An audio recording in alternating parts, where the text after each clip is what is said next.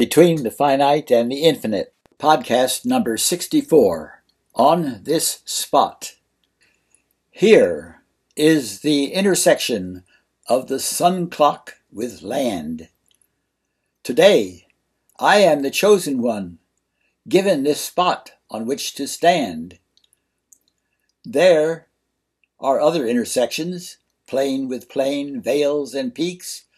My life a line traced graphically, meandering over that land plain, passing time planes tick by tock.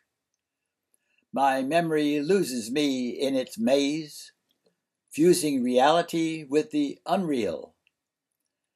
February 22nds were George Washington days, though we have now decreed him born on Mondays. The Christmas myth shifts to the 25th from Julian's calendar, where it is January 7th. Confused, confused by decrees of history. I stand alone on this spot at this time, but surrounded by other planes meeting their own stories of Washingtons and Christendoms. In folly I claim this land as my own, sometimes by might, better by insight. It is a gift, not mine.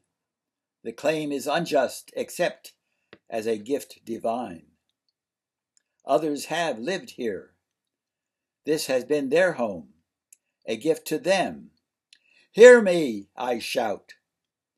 As this land plane leads me to them, and them to me, we have shared this land, my spot, with theirs, marking out the whole vale of its sun-paced tail. How can I claim this land when others have stood here?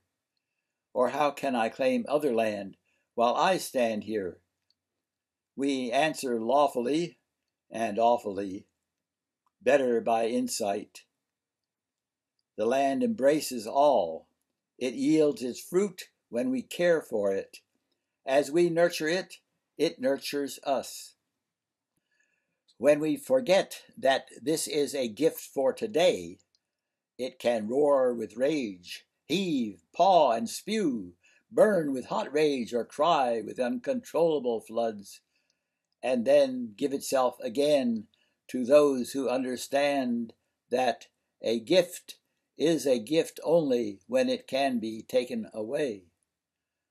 Time planes are a gift with the dynamite of the dynamic prone to unexpected eruptions. Whose land is this? Better not beg the question. Certainly do not argue about it. Use the gift well.